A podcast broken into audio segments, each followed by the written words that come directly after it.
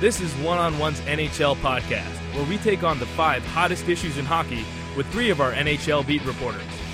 It's time to go five on three. Hello, everybody. Welcome back to 5 on 3 WFEV's NHL podcast. Today is Wednesday, October 24th. We're back after our, our bye week. Midterms got the best of us. But we're back. There's plenty to talk about. Matt Costantini, Jackson Heil, Nick Lehman back. Uh, so, guys, the locals, there's good stuff to talk about, and there's not some good stuff to talk about. And we can start off with the Devils because they've they've started off the best Are they the good stuff? they're the good stuff for now, at least in my opinion. Um, I'm gonna let you guys get into it, but just to frame it, they may have gotten a little bit lucky with scheduling early on this season. Uh, they got good teams coming off the end of road trips on the back end of, of back of back to back games, and it's propelled them to a four two and zero record. Should we be buying into this Devils team, or has their start been a product of scheduling? I think it's a little bit of both. I, I think it's I think it's a f- fair thing to point out that they have played some bad teams and they've had played some teams that have been put into some unfortunate situations, like you said. But you also got to acknowledge in the way which they're doing that. I mean, they're fourth in the league in expected goal percentage. It's not like they're getting lucky with wins like this. Kyle Palmieri's been a stud. I mean, I know you've been pretty excited about him on Twitter, but yes, I have. First off, another another armed robbery trade by uh, Ray Shero there, somehow getting Kyle Palmieri for free, which was ridiculous. But again, not something I really want to get into at this point. But regardless, Palmieri's been good. That line of him, Hischier, and Hall has been good. Hall's kind of had a little bit of a slow start, but again, they haven't really needed him that much, which is a good sign because you need other people to step up, which clearly has been the case. I mean, Hischier's looked good. Hischier's Hischier's got a lot quicker than Yeah, he than really has. He, he's really gotten. He's taken his game to a, a bit of a different level, and again, he's only 20 years old, so there's a lot of room to grow there. But I, I'm buying the Devils for now. I think I want I want to see the see them win. They play some better teams, but again, you got to you got to take care of business, and you can't really you can't fault them for the scheduling. That's just kind of how it ended up. Obviously, the Islanders kind of got the short end of the stick on the other end, having to play teams like San Jose twice, having to play Nashville twice. But listen, the Devils have taken advantage of their schedule, and I think it's unfair to say that they're not for real because the way in which they've gone about their business has been good. But yeah, I, I think we are going to learn a little bit more about the Devils going forward. So you look at the teams that they played in this past week. They put up six goals against Washington. Granted, backup goalie Pheonix Copley didn't play well at all. Then they go out and beat San Jose three to two. They shut out Dallas three nothing, and that was with a full strength Dallas team. But then they go out, lose five three to Colorado, and that was the first game all year that they really looked overmatched and outplayed. And I think that's a testament to Colorado and just how good they are and how much better they can be. And then they go and drop a disappointing game in their fo- first road game of the year against Philadelphia, and that was a 5 2 scoreline. I watched that game, and they just didn't really look ready to play at all. Nick, what have you seen from the Devils this past week? From this past week, they look to uh, drop off a little bit. They start to get lazy, especially in the Colorado game. I think there were way too many pe- penalties in the Philadelphia game. And to answer your initial question about if you buy into the team or not, I think you're going to have to wait at least two or three more games. They have a tough Nashville team and a Florida team, which, quite frankly, many people are expecting to be, you know, first in, first out They have in one the. East.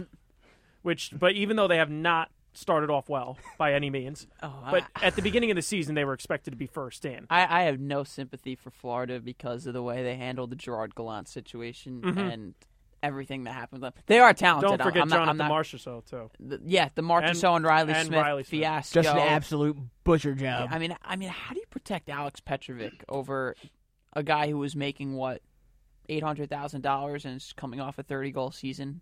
I mean, I, I could I could go on with that crap for days, but regard regardless, with Right. go, sticking back to the Devils, I mean, Right, right. I, I I think, like you said, they've been fortunate with the schedule early on, and they've kind of have slowed up. But again, they they've lost a, a few good teams. I mean, Philadelphia, I think is good. I think they're going to be a playoff team when it comes down to it. Colorado, I is one of the one of the teams I love. I don't know if they're going to end up in a playoff spot because I think the West is that dangerous, but have the most underlined underrated line in hockey in MacKinnon, Landeskog, and. Rantanen. Who, by the way, MacKinnon and Rantanen are off to like a nine-game point streak. It's both to start wild, The year, those guys. is awesome, and Landeskog can't stop scoring. But th- th- they've they've gone up against two good teams, and listen, they, they slipped up a bit. That happens, but I, I, I'm not worried about the Devils, even though I didn't have them making the playoffs this year. I, I think they've showed me enough early on where they're definitely going to be involved in it come the end of the year, regardless. Well, John Hynes killed them in practice. They did. Monday. I saw videos from that practice, and they were just running. They skated laps before they even went into line combinations, went into line rushes. They didn't even have nets on the ice to shoot at because it was just a conditioning day for them. They did. I think it was over an hour and fifteen minutes of straight drills, just straight and nonstop. Less, I think I saw less than thirty seconds in between, giving them barely any rest for like a good hour and a half. I'm very interested to see how the team responds to that because usually a coach will only do that when he is mad, and we're we're six games in, and John Hynes is clearly mad with the last two games. They have a chance to respond against Nashville, who's a very strong team out west. I I really love John Hynes. I have loved what he's done for this Devils teams. He's brought a sense of accountability to the players. He does not mess around. He's very intense. If you watch the NHL behind the glass NFL Hard Knocks version of NHL training camp, you saw how intense he can be. If they're not playing up to his standards, he will let them know and he does not mince words. He gets right to the point. But there has been more good news for the Devils. It was announced this morning, this afternoon, that Brian Boyle is officially in remission. His cancer has responded well to treatment. And you saw the way that he came back from that initial diagnosis last season and put up the kind of season he did. He won the Bill Masterton for commitment and dedication to hockey, so. deservingly so. Um, so that that just really made me happy. He's been a phenomenal presence on this Devils team. He's another one of those accountability guys, great veteran leadership, and just very happy to see him and his family doing well. He's one of the best guys in hockey all, all around, and I mean, he was one of my favorites when he was with the Rangers. I mean, he was part of arguably the best fourth line in Rangers history with him, Dominic Moore, and Derek Dorsett in the run to the Stanley Cup in 2014. I mean, they scored so many big goals. I'll never forget. I mean, he's had so many big moments with the Rangers, but I'll never forget. I mean, his goal in Game Seven against Pittsburgh, and when they came back from three-one, his pass to Dominic Moore in Game Six against the Canadiens, a game which I was at, which is probably my best moment as a sports fan. But he he's one of the best guys in hockey. He's as you mentioned, tremendous leadership. He's really talented. He's also, really and he's good. one of the better. His skills You, going you, you can play. You can play him anywhere on the ice. I mean, you, he he gets power play minutes because he's good around the net. He can kill penalties better than most in the league, and All star last year. and he was an all star last year. And again, he, he if there, there's no one that that deserves that type of moment more than Brian Boyle does in the NHL, and you just have to admire his, his courage to play, not only play through the cancer, but also play tremendously well and help out a young Devils team. So, I mean. No, nothing but nothing but the best of him and his family because it's it's he's just a tremendous person and he's got a tremendous family as well. He fits a void that the Devils really had beginning of last season, which was the inspiration, the you know hardworking, like almost old fashioned NHL player. You know the hard hitting. You know not not necessarily goal scoring, assist wise, even though he has had some of that, but uh, he's just a real inspiration to the team, a, a leader on a very young team and and his play this year so far has been off to a good start. The Devils' fourth line really did produce quite a bit in the first few games. John Sebastien Dea with his three goals. I mean, he's going to probably turn into the Brian Gibbons of the team for now, uh, I'll take it. uh, who we haven't heard his name in a while, even though he started off really hot last year. Yeah, where did he land? Anaheim? I think he's in Anaheim now. He's in Anaheim. Yeah.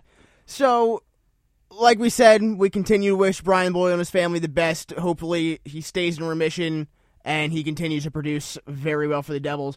Moving on to the Rangers. Um, last time we did the show, they had a rough opening stretch, that, that three game losing streak. Uh, they bounced back in overtime against San Jose, dropped another home game to Edmonton, beat Colorado in the shootout, lost to Washington in overtime. dropped a, a bad game to Calgary. I don't know if you can call it a bad game because Calgary looked really good that game, but we don't know how good they're going to be rest of season. And then they they came out and kind of dominated Florida.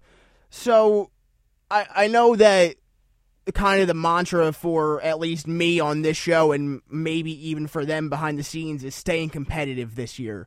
And from this opening month so far, they're staying competitive. Yeah, and they've been in every game. I mean, like there, there's nothing really else. I mean, they've had they had one really bad game against Carolina, and their first period last night against Florida, David Quinn was really not happy with.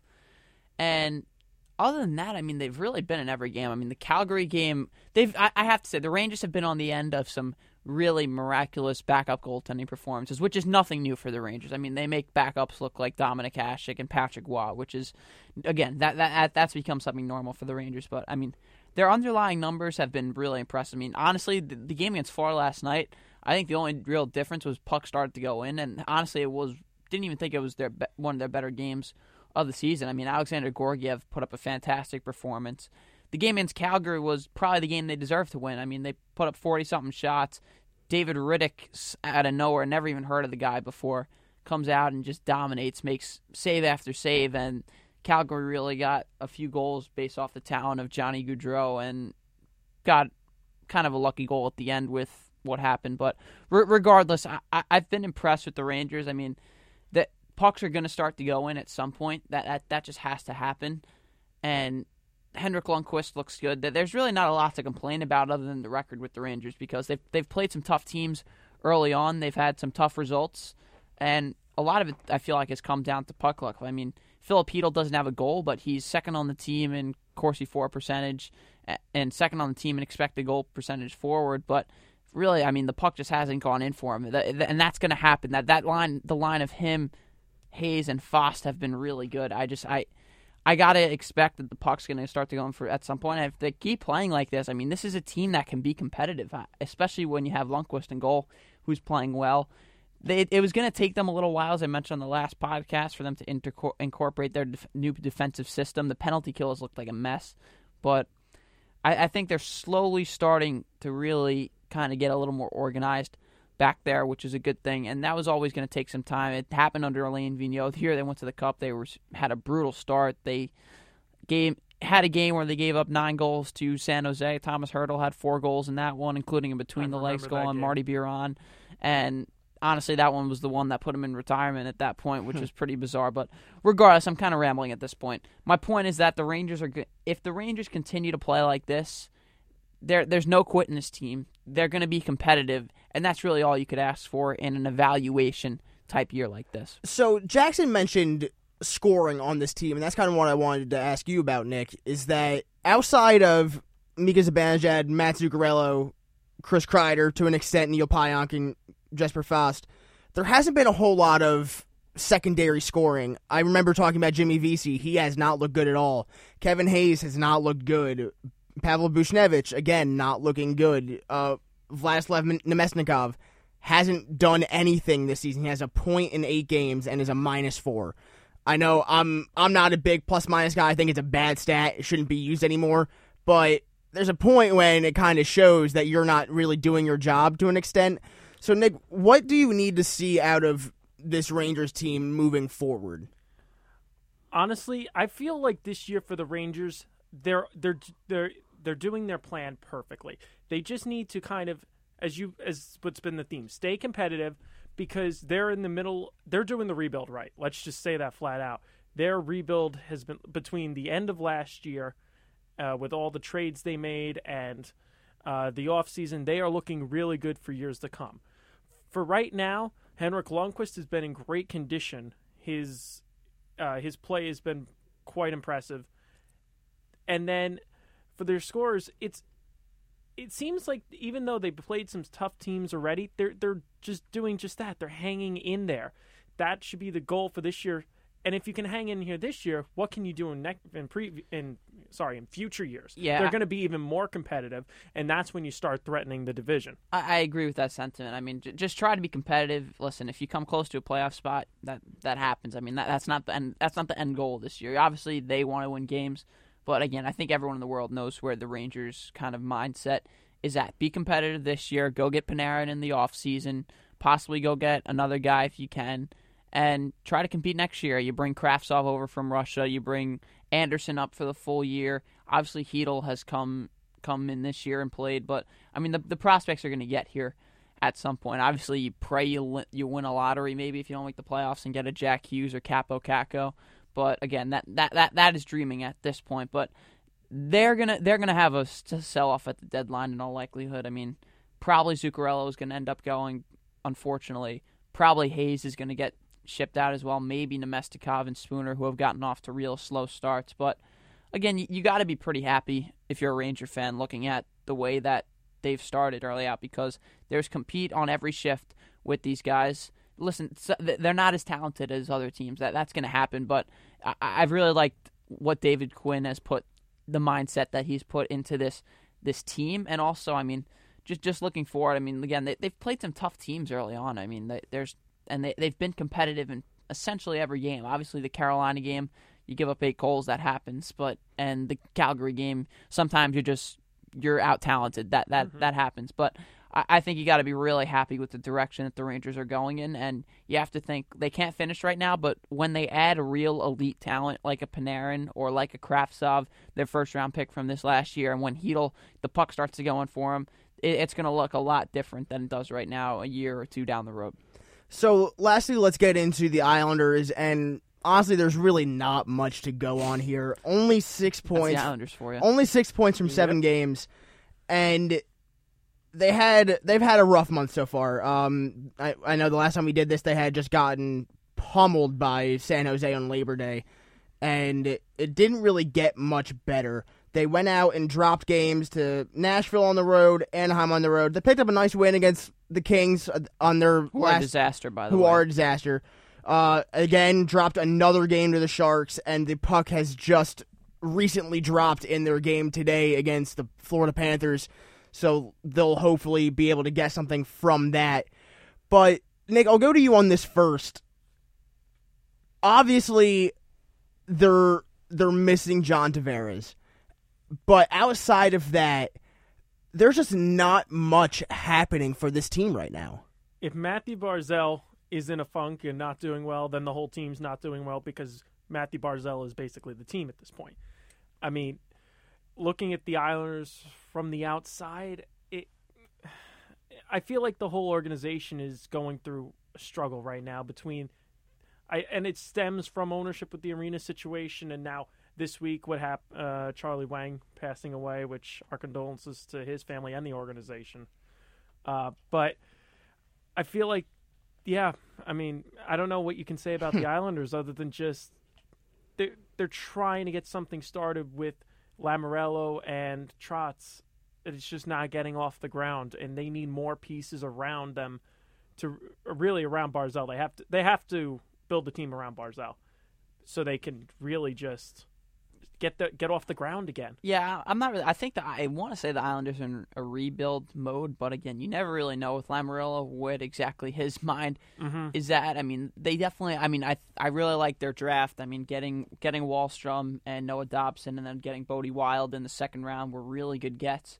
And they do have some prospects there. Obviously, Kiefer Bellows was good at the World Juniors last year and has gotten off to a pretty good start in the AHL. So it's really about where this. I, I want. I want to hope they're rebuilding because if that's not the case, then, I mean, this team's in trouble if they're going to go out and try to get someone at the deadline. I don't think that mm-hmm. is. The, I don't think that will be the case. I think they're going to end up being sellers, particularly with Jordan Eberle and, I mean, possibly Anders Lee. I mean, with him being a free agent, I mean, they just named him the captain, but That'll again, I've, well. I've, seen the Islanders do some crazy things before, and that would not be the craziest by a pretty That's wide sure. margin.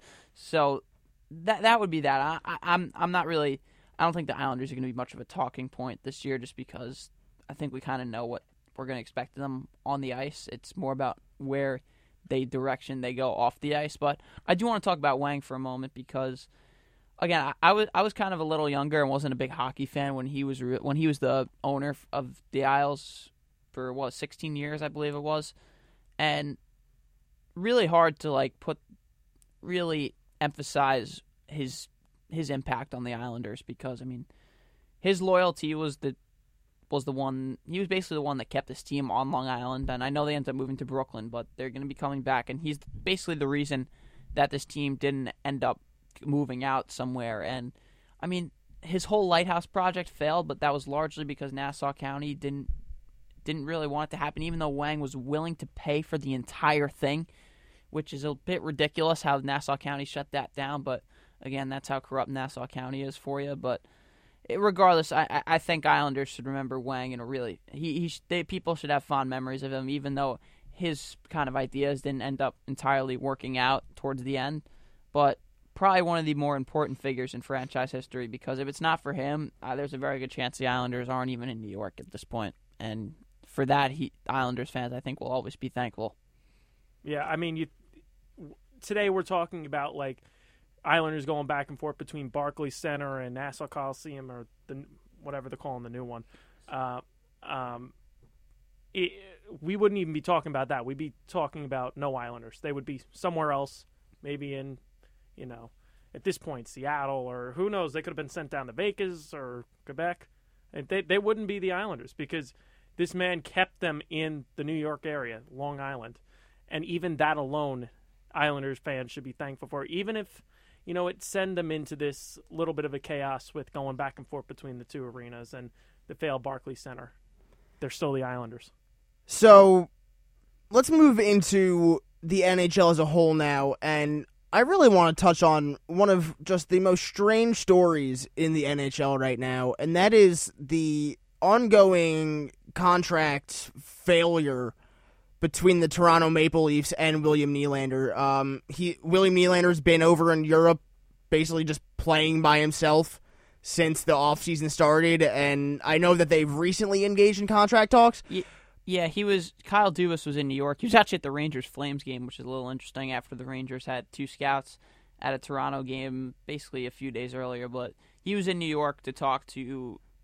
Uh, I, I forget his name, but he, he was in New York to talk to Nylander's agent, and I saw a report today that apparently contract negotiations are kind of turned to new light, and it looks like they're getting a little closer on a six-year extension. But again, it, it really is bizarre to me how this whole thing has taken this long because not only because it's not even really because Nylander and Toronto are disagreeing, but how is no one offered Nylander an offer sheet at this point? And that really goes to speak about how goddamn stupid the RFA system is in the NHL. And this is something I feel really strongly about because even in the NBA we'll see we'll see teams give guys offer sheets. I know we've seen the Nets do it in the past. Nets have seemingly And- done it ever since they started Yeah. their rebuild. Yeah, and that's that's been something that's been pretty prominent. But in the NHL, we never see it because I think GMs are cowards and they're they're afraid to piss off other GMs, which is stupid.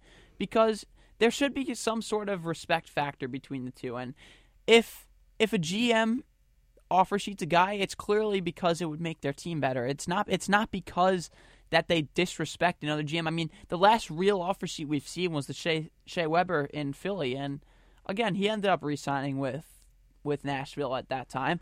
It, it makes no sense why teams wouldn't try to get better. I mean, why wouldn't you try to go out and get a 22 year old who's put up back to back 60 point seasons, can play down the middle, can play on the wing? Obviously, the draft pick compensation's there, but That's what I was just going to bring up. Do you think that they're not offer sheeting because they don't? Because obviously it's going to be a big contract, which is going to I- I- mean I don't- high draft pick compensation, probably like a first, a I second, that's the case first, and a third.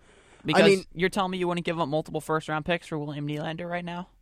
I mean, for teams that For a 22 year old who puts up, who's going to be a superstar in this league, you It's gotta give up tough. four first round picks at this point. that that is a. I think that's what's really scaring people off is the draft I, pick I- compensation. I, I, Right. I don't at all. I, I I think it's I think it has to do with the GMs being afraid to piss each other off. I, I really do because I, I, I think it I think there if this wasn't the case then there are 30 GMs out there who are remarkably stupid for not offer sheeting William Nylander. That, that that that's just how I view it. I mean, Hampus Lindholm also a few years ago his kind of holdout and he went without a contract until I believe it was November at some point. But again, no one offer sheeted him, and that's for a young defenseman who, right now, you could argue is a top ten defenseman in the league at this point. Maybe I'm stretching the truth there, but again, he's really good, and no one offer sheeted him. It's it's kind it's kind of ridiculous at this point how they wouldn't. Josh Manson last year it took him till early October for him to agree to a deal. So it, it just doesn't make a lot of sense why these teams wouldn't offer sheet. I don't think the draft compensation should turn away even a rebuilding team like the Rangers. You want you want building pieces. William Nylander is exactly that. He's a guy you can build upon, and you'd give up what a two first round picks to do so. That that that's just how I view it. I, I think it's really just kind of a cowardice on the GM's part. That that's just how I look at it. I mean, the whole situation as a whole is crazy. I mean, he's over in Europe right now. He's training with uh, I don't know what it, some team in Austria. I Right, forget what right. the name is, but and he's talking about maybe going to the KHL for a year. And I mean, I feel like it's just a really bad image for Toronto themselves too. I mean, with every all the positive talk coming out of there, with you know potential Stanley Cup uh, contending team and you know Auston Matthews and the whole story up there. Then you have this side story of William Nylander, who should be a big part of your team, and they're just letting this saga continue. And it, Well, it's really I mean, it's obviously not impacting how the team's performing on the ice. Uh, True, Auston which is- Matthews, 16 points. Morgan Rielly looks like the best defenseman in the league with 14 points. right. And they're on, they're on top of their division, and they look like a juggernaut. So it's obviously not a distraction. It's not a distraction, but he could be contributing to that team even more, pushing them forward. And if he is a problem on the team, where you he's know, not. I, I'm just gonna say that William Nylander's not a problem on that team. I mean, I think that I, mean, I, w- I wouldn't think so. I think the Leafs have mistreated him in his NHL career. I mean, I Ba- mean, they, they have Babcock's mm-hmm. been on the fourth line yeah, in the they- past, and I, I will say that. But I don't, I don't even think this is a bad reflection on the Leafs at all. I mean, they, they haven't. They, the fact is, they haven't even been able to agree to a deal. I, I think that's really just the reality of it. They're probably what a few million dollars apart at this point. They both want a long term deal. I think they have the same goal. They're just disagreeing on what, an what do you think he's looking for money wise? That might be the problem. I'd be looking for Draisaitl money if I'm Nylander personally. I think he's I think he's as good as Leon Draisaitl is personally. I think Draisaitl's been one who's benefited a lot off playing alongside Connor McDavid, and I think Nylander is a guy who could put up 70 points without a question this year. I, I don't think that's even a discussion. But I mean, my, could- my, my, my problem is is this this reflects so poorly on the rest of the, the other 30 teams around the league because if William Nylander isn't going to get an offer sheet, who is? I mean, they they- you don't 22 year old stars just don't grow on trees, and they don't they don't come in free agency very often. You you you don't even you rarely see. You actually never see a 22 year old superstar really hit the market like this. And this is an opportunity for a team to go say, hey, let's take advantage of Toronto's miscue right now. Let's go let's go sign this guy to an offer sheet. And if Toronto matches it, they matches it and nothing happens. And if not, you get a superstar for compensation that's nowhere near enough. I mean, well, I'll I'll, I'll give you an NFL comparison. Would you give up two first round picks for Khalil Mack? yeah. You oh, would definitely. I'd give up two first round picks for William Nylander in a second, and that that's just how I that that's really just how I. That's view it. fair. And Nick, to Mm-hmm. your point about him being able to contribute to this team, I I feel like it would be perfect for him to slot in on that second line alongside Auston Matthews, and then whoever you decide to keep up. You could keep Patrick Marleau, you could keep Kasperi Kapanen, because I don't think he breaks onto that first line because I feel like Hyman, Tavares, and Marner have gelled in very nicely together, but. A line with Auston Matthews and William Nylander together, that just sounds like a recipe for success. and it has it been. is. There's been successful in the past. I mean, they played last year with last year was the main line was as we only got like a minute and a half left, but it was Mar- last year. Excuse me, it was Nylander, Matthews, and Hyman, which is the line that had so much success at the beginning there. And Babcock kind of went away f- away from it, but like you said, I, I know Nick, you got something to say too. It just if Toronto really wanted to get a deal done, I feel like they definitely could, and I, they definitely have the capability to sign him to a long term extension. I just, I, I, I just really am. I'm kind of pissed off at a, at the rest of the league for really not putting some money forth to try to go after this guy because it that that it, it's kind of a disgrace how these guys kind of just letting each other go out throughout their business. That's not how the NHL should work. It, it really shouldn't. I mean, if you're a GM in the NHL, you should be thinking about your own team, not any other team, especially like Toronto. Uh, you know, they already have a big market. They already have big stars. You could be improving your team. And from Toronto's point of view, Nylander could be improving their team. And he could be a piece that can win a team a Stanley Cup, and they're not. And they're the fact that teams aren't trying to take advantage of that is a disgrace, in my opinion. That that that's just how I look at it. And And the Toronto. RFA system needs to change in the So NHL. So this Yeah. is definitely a situation to worth monitoring as we get closer to that December 1st deadline for RFAs to sign for the year and be able to play. But unfortunately, that is all the time we have for this week. For Jackson Heil, Nick Lehman, I'm Matt Costantini. Come back next week.